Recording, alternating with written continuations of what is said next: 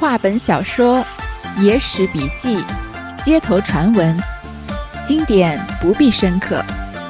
欢迎收听三弦儿的三言二拍，我们一起听听故事，聊聊人生。今天要把卖油郎独占花魁的故事说完了。其实这个故事比较长，照我一周双更的速度啊，也更了快两个月了。所以读到结尾啊，还是有点舍不得。有时候不管是看书还是看好看的电视剧，如果太喜欢，就常常舍不得看到结局，因为好像觉得我们不读结局，这个故事里面的人物就会一直陪伴着我们。可是秦仲和申瑶琴呢，要在平行世界里面过他们自己和和美美的日子，所以在我这个频道啊，也不得不挥手和他们说再见了。上一回啊，我们说到。申瑶琴就是王美娘给了刘四妈一些银子，让她呢帮忙说服王九妈放她自己赎身，而刘四妈呢也通过她出色的口才，非常完美的完成了这个任务。那么从今天以后啊，就再也没有名动临安的花魁王美娘了，只有一个一心从良嫁作人妇的申瑶琴。刘四妈见王九妈收拾了这主东西，便叫旺爸写了婚书，交付于美儿。美儿道：“趁姨娘在此，奴家就拜别了爹妈出门，借姨娘家住一两日，择吉从良。未知姨娘允否？”刘四妈得了美娘许多谢礼，生怕九妈反悔，巴不得美娘出他门完成一事，说道：“正该如此。”当下美娘收拾了房中自己的书台、拜匣、皮箱、铺盖之类。但是宝儿家中之物一毫不动，收拾已完，随着四妈出房，拜别了假爹假妈，和那姨娘行中都相叫了。王九妈一般哭了几声，美娘换人挑了行李，欣然上轿，同刘四妈到刘家去。四妈出一间幽静的好房，顿下美娘行李，众小娘都来与美娘叫喜。是晚。朱仲差心善到刘四妈家讨信，已知美娘赎身出来，择了吉日，笙箫鼓乐娶亲。刘四妈就做大媒送亲。朱仲与花魁娘子花烛洞房，欢喜无限。虽然旧事风流，不减新婚佳趣。刘四妈因为劝服了王九妈妈，所以要赶快的趁热打铁，赶快啊让这个。妓院里面的所谓的旺吧，就是妓院里面打工的男子写了婚书，然后交给王美娘。王美娘就问刘四妈：“那我今天就出了家门，能不能借你家住一两日？因为想要找一个吉日从良。”刘四妈因为收了王美娘很多钱嘛，她很怕王九妈反悔，因为王九妈反悔，王美娘不能从良的话，那她这个任务就没有完成，那这个钱她也得退回去一些的，所以她巴不得美娘出门。赶快啊，就要促成这事情。美娘当即就收拾了自己的东西，然后宝儿家中的东西呢，她一样也没有动。收拾完啊，就跟着刘四妈出房。因为名义上面这王呃王九妈是她的娘，然后还有一个假爹嘛，所以就拜别了他们。王九妈呢，也象征性的演了一场戏，哭了几声。这个仪式感算是拉满了。他们呢，就一起到刘四妈家去。四妈就出了一间幽静的好房子，安顿了王美娘。这一天晚上啊，朱仲就让申善到刘四妈家讨信。你看，申善是申瑶琴的父亲，就是王美娘的亲生父亲嘛。但是他去讨信，没有真正的见到王美娘，只见得到了刘四妈，所以这也算是第二次的擦身而过。第一次擦身而过，算是王美娘被丢在就离京城很远的地方，赤脚走在路上，遇到这个秦仲，但是秦仲没有把她带回家，而是把她送回了王九妈那边嘛。他们知道呢，王美娘赎身出来，就择了一个吉日，笙箫鼓乐，把王美娘迎娶进门。刘四妈呢，就做了这场亲亲亲事的媒人。朱仲当晚啊，和申瑶琴花洞房花烛，非常的开心。这说啊，虽然旧时风流，不减新婚佳趣。虽然在那个年代，很多人都是嗯结婚的当夜才发生关系。虽然秦仲和王美娘已经见过一面。见过两面吧，然后也发生过关系了，但那只算是一些风流旧事，两个真心相爱的人在新婚之夜还是非常开心快乐的，所以不减新婚佳趣。次日，深善老夫妇请新人相见，个个相认，吃了一惊，问起根由，至亲三口抱头而哭。朱仲方才认的是丈人丈母，请他上座。夫妻二人重新拜见，亲邻闻之，无不骇然。是日整备筵席，庆贺两重之喜，饮酒尽欢而散。三朝之后，美娘叫丈夫备下几副厚礼，分送旧相知各宅，以酬其祭顿相隆之恩，并报他从良信息。此事美娘有始有终处。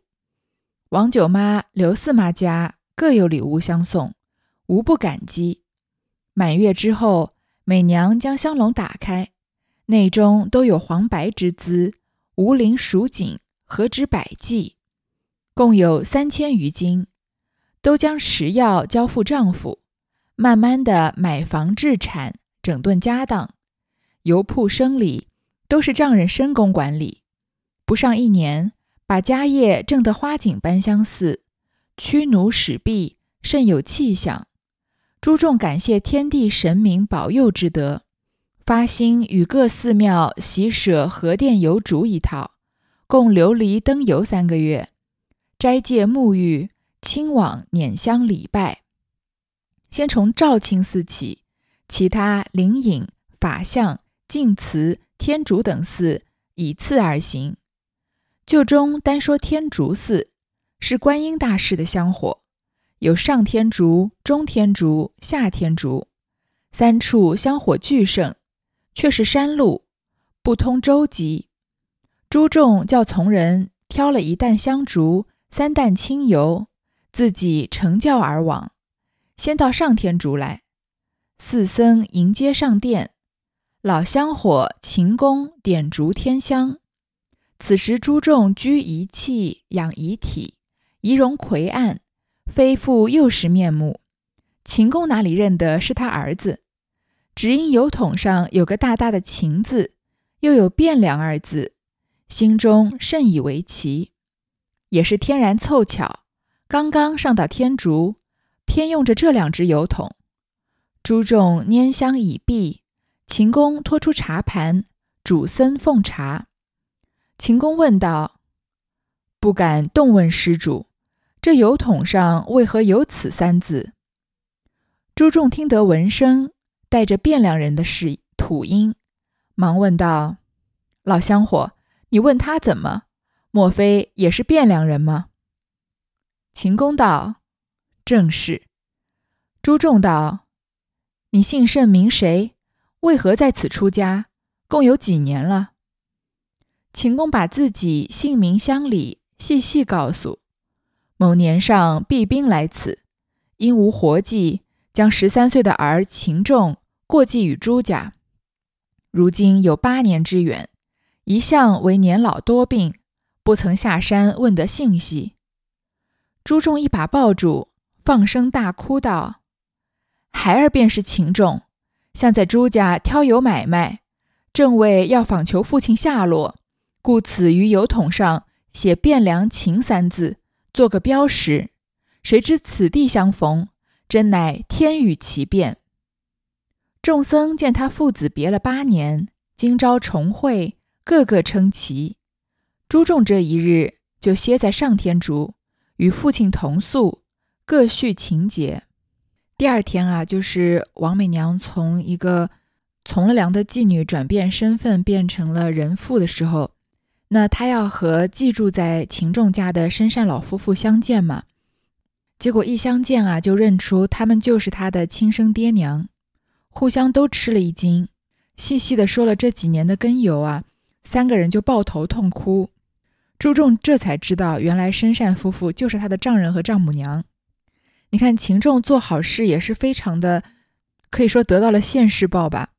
本来在婚姻里面和对方父母的关系就算是比较难处理、比较微妙的一种关系。那秦仲在不知情的情况下救了他们，然后把他们嗯安顿在自己的家里。可以说，秦仲这一辈子是不用发愁有和这个丈人丈母娘处不好的关系的这个问题了。这个时候啊，才让深善老夫妇重新上座，然后夫妻二人啊重新拜见他们，因为之前只是以住在自己家的老乡的身份相见的嘛。街坊亲戚啊知道之后啊，大家无不骇然，都觉得很惊讶，居然有这么奇妙的事情。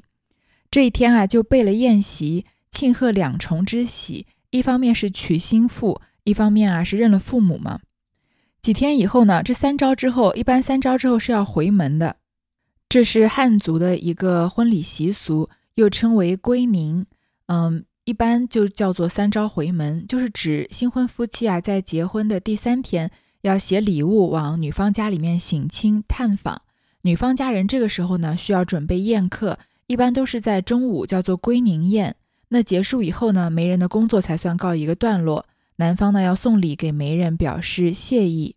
那王美娘真正意义上的娘家其实就是她父母所在的地方，而她父母是住在秦仲那里的。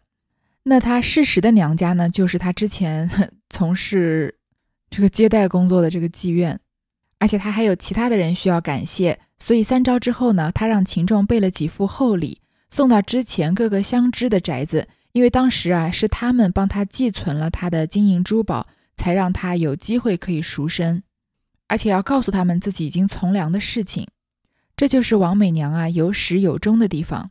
你看啊，虽然王美娘她被拖入火坑，被流落烟花巷，不是她自己情愿的，那她接客啊也不是自己情愿的。但是既然结识了这些客人，如果如果以我们正常的这个思维想啊，那你既然是被拖。推入火坑，现在可以逃出升天了，那你是不是恨不得赶快和自己的过去一刀两断才好？最好是过去自己所认识的人、伺候过的客人，永远都不要这辈子都不要再见到他们才好。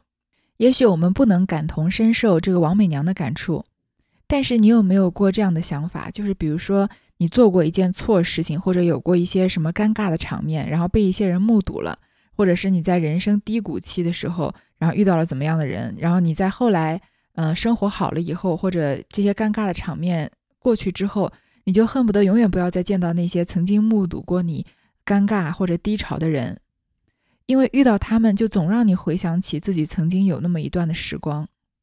但是王美娘不是这样，她是有始有终的给了各位回礼，而且跟他们禀报自己从良的信息，而且呢，王九妈和刘四妈家也有礼物相送。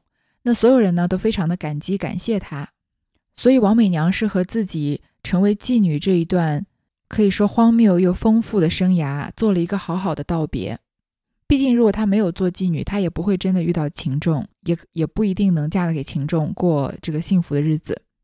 满月之后呢，美娘将她的香笼打开，内中啊都是黄白之资，黄就是金子，白就是银子嘛，里面都是钱，无绫蜀锦都是上好的绫罗绸缎。何止百计，一百匹都不止，一共有三千余斤。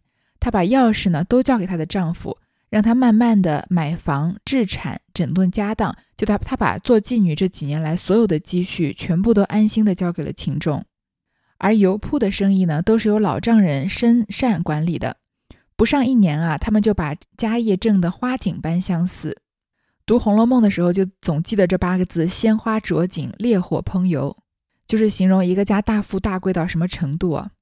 那秦仲呢，在和王美娘结婚以后呢，王美娘把钱全部都给他，而且他们也很会经营，所以慢慢呢，生活就越来越好，驱奴使婢，甚有气象，好像要建立起了一个家族这样的气象。我们可能会觉得秦仲真的太幸运了吧，娶了一个从良的妓女，拿到这么多的钱。但是因为我们是从这个故事的开头慢慢读过来的。所以，我们知道秦仲这样的人啊，他即使娶到王美娘，嗯，他没有带一分钱来，他们也会把日子过得越来越好的。他连普普通通的挑担卖油都能卖到街头巷尾，一听到他的名字就知道他是一个会做生意而且老实的本分的人，都愿意跟他买油，对吗？所以，王美娘带的这些钱啊，只是加速了这个秦仲致致富的路程。我认为不能算是改变他的命运。这一段的故事啊，是不是觉得和这个杜十娘的故事挺像？杜十娘也有一个百宝箱，那王美娘呢，也有一个所谓的百宝箱吧，也是香笼，对吧？它里面的钱啊，还不及杜十娘多，嗯，它是三千多两黄白之资嘛。那杜十娘里面是万两的黄金都不止，因为有各种奇珍异宝，对吧？可惜杜十娘找错了人，所以她把这些珠宝啊，当着这个李甲的面，一件一件的都投入江中，最后自己也潇湘玉香消玉殒了。而申瑶琴呢，因为找对了人，所以她把这个钱啊，把这个她她的百宝箱，把钥匙放心的交给自己的丈夫，然后两个人把日子过得越来越好，建立起了属于自己的家庭或者家族吧。我们听完这个故事，如果再回头去听杜十娘的故事啊，就会更加的百感交集。其实我在读杜十娘的故事的时候是很伤心的，因为好像能够看得到这样的一个女孩子在放弃了一切，要托付给一个男人，然后这个男人又辜负了她，所以自己的一切都付之一炬的时候，他那种绝望感。他当着很多很多人的看热闹的面，人人都把他当成一个笑话。他抱着。里面有万金的百宝箱，在自己最爱的男人面前说“妾独中有玉，恨郎君眼内无珠”的那种绝望感。还好这个世界上还有像秦仲这样的好人，还好啊，王美娘没有重蹈杜十娘的覆辙，也还好啊，我们生活在这个新时代，即使做错了事情，看错了人啊，也还可以重新开始，重新的做选择。那朱仲呢？因为感谢神明保佑之德，因为他娶到了自己这一辈子梦寐以女。梦寐以求的女子，而且呢，生活越来越好，所以他要去各个寺庙啊，相当于还愿。怎么样还愿呢？就是喜舍油烛，其实就是给各个寺庙捐钱，就所谓的香火钱嘛。要供琉璃灯油三个月，用上好的琉璃灯，然后供这个香油。那说，其实这个灯和油的花费能有多少钱呢？肯定不多。但是他们给寺庙捐的钱啊，远远多于这个香油和灯需要耗费的钱。相当于就是支持这个寺庙的维系和寺庙里面管理人员的生活，而且呢，他还非常的心诚，他斋戒沐浴啊，要亲自往各个这个寺庙里面拈香礼拜。于是呢，就先从肇庆寺开始，到了其他各个这个杭州和临安城各个的大寺庙。到了这个天竺寺的时候呢，天竺因为有分上天竺、中天竺和下天竺，而且是山路嘛，所以可能山路从山底通到山顶，所以就有上中下之分，而且不能划船，所以朱重啊让这个随行的人挑了一担香烛和三担的清油，自己坐轿子去，因为他现在的生活已经改善了嘛。他先来到上天竺，这个上天竺里面的老香火啊，就是他失散多年的父亲秦公。什么是老香火呢？他可能没有真正的出家，但是他应该是很虔诚的信徒，也可能有点这个代法修行的意思。这个秦公啊，来点烛添香，因为他十三岁就把自己的儿子过继给这个朱朱石老了。而秦仲呢，经过了和王美娘的这一两年，因为日子过得越来越好，所以面部也有改善。首先，他离遇到他见到他父亲，上一见他父亲已经八九年了嘛。他居一气，养一体，仪容魁岸，非复幼时面目。生活过得好，面相也会改变，这点我是相信的。虽然我不是很相信什么，呃，用姓名来看运气啊、手相啊什么，但是我还是对相由心生稍微有一点这个感触。一个需要为钱发愁的人和一个不需要为钱发愁的人，他的面容看起来有挺大的区别。但是我不知道为什么这里秦仲不能认出他的父亲，因为十三岁已经是一个比较大的年纪了，这个父亲母亲的形象应该是深深的印在脑海里的。为什么重逢之后，也许秦仲的面相改变了？他从十几岁到二十几岁嘛，从少年变成青年，而且面相有改变。也许他的父亲认不出他来，只觉得有些面熟。但是他的父亲能有多大的改变呢？这个民间故事我们就不要多深究了。但是秦公认得这个油桶上面有大大的“秦”字和“汴梁”二字。其实啊，这也算是个巧合，因为这是以前秦仲还在挑担卖油的时候他的油桶嘛。现在他的家大业大了，其实油桶有很多。但是偏偏这一次来上天竺啊，用的正是这两只油桶。于是呢，秦仲和他的父亲啊，就借这两只油桶开始聊天。他的父亲就想要打听打听，虽然不确定是不是自己的孩子，但是至少觉得汴梁姓秦的，也许能知道自己孩子的下落嘛。他在问的时候呢，朱仲就问他：“你为什么要这么问？”然后他的父亲呢，就这样和朱仲两个人相认了。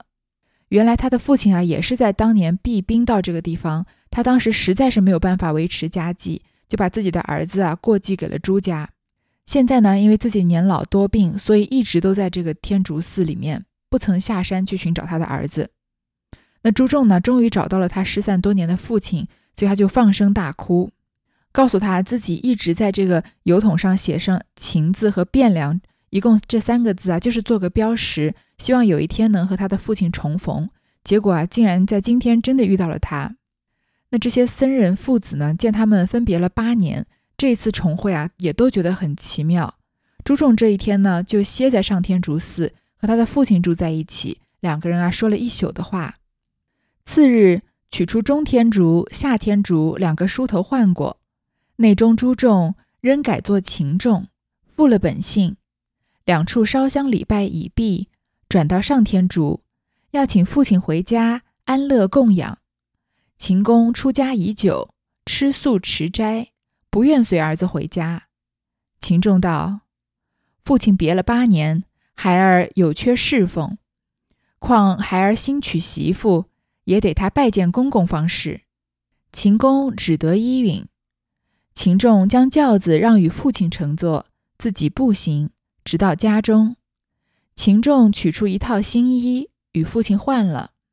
中堂设座，同妻绅士双双参拜。亲家深宫，亲母阮氏齐来见礼。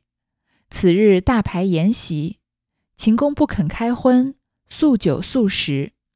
次日，邻里敛财称贺，一则新婚，二则新娘子家眷团圆，三则父子重逢，四则秦小官归父归宗复姓，正是四重大喜。一连又吃了几日喜酒。秦公不愿家居，思想上天竺故处清净出家。秦仲不敢违亲之志，将银二百两。于上天竺另造净室一所，送父亲到彼居住。其日用供给，按月送去。每十日亲往后问一次，每一季同绅士往后一次。那秦公活到八十余，端坐而化，一命葬于本山。此是后话。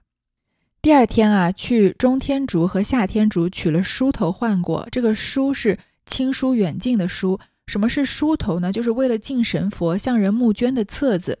就是秦仲这一次来，不是相当于是来还愿的吗？那他是先来上天竺的，虽然他就机缘巧合重新的遇到了自己的父亲，但是还是要在中天竺和下天竺把他的使命给完成。所以募捐完啊，把梳头换过来，自己呢就人改姓秦，叫秦仲，把两处烧香礼拜完毕啊，再回到上天竺，要请父亲回家来供养父亲。但是他的父亲呢，出家已经很久了，一直都吃素念斋，他不愿意和儿子回家，他就愿意在天竺寺里面啊安享天年。那秦仲就说呢，但是父亲和我分别了八年，我都没有侍奉父亲。你看秦仲对自己的亲生父亲把自己过继给朱石老这个事情，没有半句的怨怨言，他就是一个记人好不记人恶的人，这又是一个非常难得的品质。他只觉得自己啊，这八年没有侍奉父亲，他从来没有想过父亲为什么十三岁，在我最困难的时候、过不下去的时候，要把我过继给别人？为什么这么多年从来不来找我，对吧？他说，而且呢，我才新娶了媳妇，这媳妇啊也该拜见公公才是。这个事情啊说的这个有理有据，所以秦公只得答应了。那秦仲呢，就让他上山时候的轿子让给父亲坐，自己步行回到家中。那他和他的妻子申氏啊，又双双的参拜了秦公。这一天呢，就大排筵席。秦公呢，还是坚持不愿意吃荤，只愿意吃素。第二天啊，邻里就来祝贺。这一次啊，是四重之喜：一是新婚，二是新娘子家眷团圆，这个申瑶琴见到了自己的父母；三是秦仲的父子重逢；四呢是秦小官归宗复姓，把终于把回到了自己的本姓，姓秦了。这一连啊，又吃了几日的喜酒。那秦公呢，实在不愿意住在家里。他想要永远回这个天竺寺清净出家，那因为这是他父亲自己的愿望，所以作为孝顺的儿子啊，秦仲也不愿意违拗他父亲的愿望，所以就花了两百两银子。你看这个时候秦仲从当年攒十两银子嫖妓要攒一年半，现在两百两随随便便就拿出来，他生活真的是改善了很多。就在天竺寺啊，天竺寺啊，另造了一所净室，专门给他父亲修行，就是他父亲有单独的地方修行。那日用的供给呢，都是按月送给他父亲，所以他父亲虽然在庙里修行，但是日子过得是很不错，不是非常清苦的那种。他自己每十天啊，就亲自去天竺寺给他父亲请安，每一个季度呢就带着妻子去那里一次。秦公啊，活到了八十多岁，端坐而画，是坐着这个打坐的时候，这个画可以说是升天了吧。这样念佛的人去世一般都不说去世，对吧？就叫坐化了。以他自己的意愿啊，就葬在这个天竺寺所在的山里面。却说秦仲和申氏夫妻偕老，生下两孩儿，俱读书成名，至今风月中侍语，凡夸人善于帮衬，都叫做秦小官，又叫卖油郎。有诗为证：“春来处处百花新，蜂蝶纷纷竞采春。堪爱豪家多子弟。”风流不及卖油人，这秦仲和姚琴的结局是什么呢？夫妻两个人啊，白头偕老，而且生下了两个孩子。这两个儿子呢，都通过读书考取了功名。因为这父母已经把基础打好了嘛，是这个钱的事情不用发愁了，所以孩子可以安心的读书。而且姚琴本来就是个知书达理的人，琴棋书画他都很擅长。那秦仲呢，又是个价值观很正的人，由这样的父母培养的孩子啊，肯定是一点问题都没有。所以。读书考取仕途，一直到现在啊，风月中的人啊，但凡夸人善于帮衬，还给他们啊称作为秦小官，又叫他们啊卖油郎，所以秦仲的名字就变成一个善于帮衬别人的代称了。这就是啊，春来处处百花新，春天来的时候百花齐放，其实是说烟花巷里面的女孩子这种繁荣的景象，蜂蝶纷纷竞采春。那些狂蜂浪蝶啊，都要来采吸取花蜜。就说花魁娘子一时名动临安，人人都想见她一面，都想沾她一沾。堪爱豪家多子弟，风流不及卖油人。这个临安城这么多的豪家子弟啊，他们的风流啊，还不如一个卖油的秦仲呢。秦仲这样的人啊，才是真正的风流。这个故事呢，就到这里结束了，可以说是一个圆满的不能再圆满的结局。这故事讲到结尾啊，我再来呼应一下我当时的开头，已经是快两个月之前的开头了。我说过，在这个故事里面啊，没有屌丝，也没有什么所谓的舔狗，是一个男人真心的爱一个女人，最后得到幸福的故事。而秦仲这样的人呢，我就特别特别的欣赏。我认为他得到他所有所有的一切都是理所应当的。就单单从感情这一方面来说，不知道各位有没有就是。很痴狂的爱过一个人，或者经历那种就是得不到回应的，但是刻骨铭心的爱，这种单方面的爱。你看秦仲见了王美娘一面，就好像被煞住了一样，就好像魔怔了一样。以他的条件，完全不可能接近到王美娘。他为了王美娘，每天攒一文两文的钱，攒了一年半的钱，就是为了去见她一面。这个爱，炽不炽烈，狂热不狂热？我觉得这样的爱。比起这个世界上最炽烈、最狂热的爱，也不遑多让吧。但是秦仲又很好的把握了分寸感，他的爱又是非常克制的。他自始至终啊，没有打扰到王美娘，这就需要智慧了。他就是没有被爱情冲昏了头脑。表面上我们看好像这样的行为就是一个没有出息的人嘛，有点恋爱脑了。但是我们仔细去听这个故事的时候，就觉得其实他并没有啊，这是他的一个梦想。那他见到王美娘的时候，王美娘对他不理不睬，他没有抱怨，他照顾了王美娘一夜啊，也并没有觉得这个钱付的有什么不值得。其实我们很多人在很深的爱一个人的时候，相对的来说，我们也希望这份爱得到回应。我们在比如说很体贴的照顾对方的时候，或者很深切的思念对方的时候，也会希望对方以同样的爱和同样的热情来回报我们。但是秦仲从来没有这样的想法。我觉得这是一种很高级的爱，就是在没有确立关系这个恋爱的关系之前啊，把这份爱情明确的表达，但是又不打扰到对方，是非常难做到的事情。我不知道各位能不能这个同意我说的这个观点啊？而且在秦仲第二天早上走的时候，他也一点没有想要居功自傲，说昨天晚上怎么怎么照顾了你一夜，而是就说没有事情。一直到王美娘回忆过来的时候，然后追问的时候，他才说有。而在王美娘当天对他表示了一点好感，问他还不会不会再来的时候，他也没有说：“哎呀，机会来了，我一定要好好的再回来见他个十次八次的，对吧？”现在他好像对我有点意思了，我一定要这个趁热打铁。他只说啊，这样的快乐的事情享受一次就够了。我大部分时候希望自己和自己身边亲近的人啊，不要过于的偏执，但有时候我又忍不住去欣赏那种真的很偏执的人，因为他们有一个很明确的目标，他们非常的清楚自己要什么，那么其他的一切都不重要。而且秦仲的这份偏执有个尽头，他在见到王美娘之后啊，他的这份他就放下了。再一次回去见到朱石老的时候，即使继承了他的家业，他也再也没有想过重新去见王美娘一面。可以把偏执和克制这样的分寸感掌握的这么平衡、这么刚刚好的人，他绝对是可以大有作为的人。也许他当时只是一个走街串巷卖油的人，但他不可能一辈子都那样。几年前网络上流行说这句话：“喜欢就是放肆，但是爱就是克制嘛。”但我觉得秦仲这样的做法，在不打扰别人、在只影响自己的情况下，就尽情的放肆。在影响到别人的情况下，就很有节制的克制，这是我们这个世界上我们大多数人都做不到的事情。所以有的时候我的听众说啊，我这个故事里面女性的形象都过于的光辉、深情的呀、机智的呀、不呃不顾自己、保全别人的呀、善解人意的呀，都是女性。那经常出现的男性形象都是胆小、龌龊、瞻前顾后、自私自利这样的形象。这不是。因为我说故事的方法是三言二拍里面的故事就是这样子，但是我想这个卖油郎独占花魁的故事啊，以我的角度来演绎它，我认为秦仲这个形象就是非常的光辉万丈的，可以说是人间理想。这种光辉的形象不会被他的身份、他的赚多少钱或者他的外表所束缚，我们根本就不知道秦仲这个人长得帅还是不帅，对吧？而这些也根本就不重要。在秦仲身上，我们看到一个小人物身上可以有很多很多的闪光点。他所拥有的一切啊，都是他应得的。当然，这个书里面还有这个故事里面还有其他很有趣的人物，像王美娘。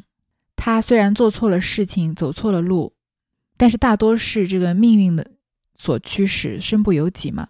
而他始终坚守了自己的底线，他知道自己有一天是要从良的，所以从来没有因为自己在一个。容易引人堕落的环境里面就迷失自己。我最佩服他的是，其实这个书的最后一段，他能在三朝回门的时候给自己这些从前的恩客送去礼物，跟他们好好的道别，和自己过去一段这个所谓的黑历史道别吧。我觉得要真正能放得下的人才会做到这样的程度。很多时候我们一味的想逃避呀，其实这正是表明我们的心里面没有放下，对吧？那刘思妈这个人就更有意思了，我就不用太多说了。她的这个口才啊，我读到今天确实只有《红楼梦》里面的王熙凤在劝这个尤二姐跟她回贾府那一段啊，能跟她与之相比。总之，这个故事里面呢，人物个性都很鲜明、很丰富，而且情节呢也有非常的曲折。但是在这个故事结尾的时候呢，又给我们留下了很多的温暖。虽然三言二拍我也很 很小的时候就读过，但是呢。在这里跟各位分享了这个故事之后呢，才想要好好的跟这个故事好好的道别，和这个故事里面的人物也好好道个别。感谢这些精彩的小人物啊，陪我们度过了将近两个月的时间。好，那我们就下个故事再见。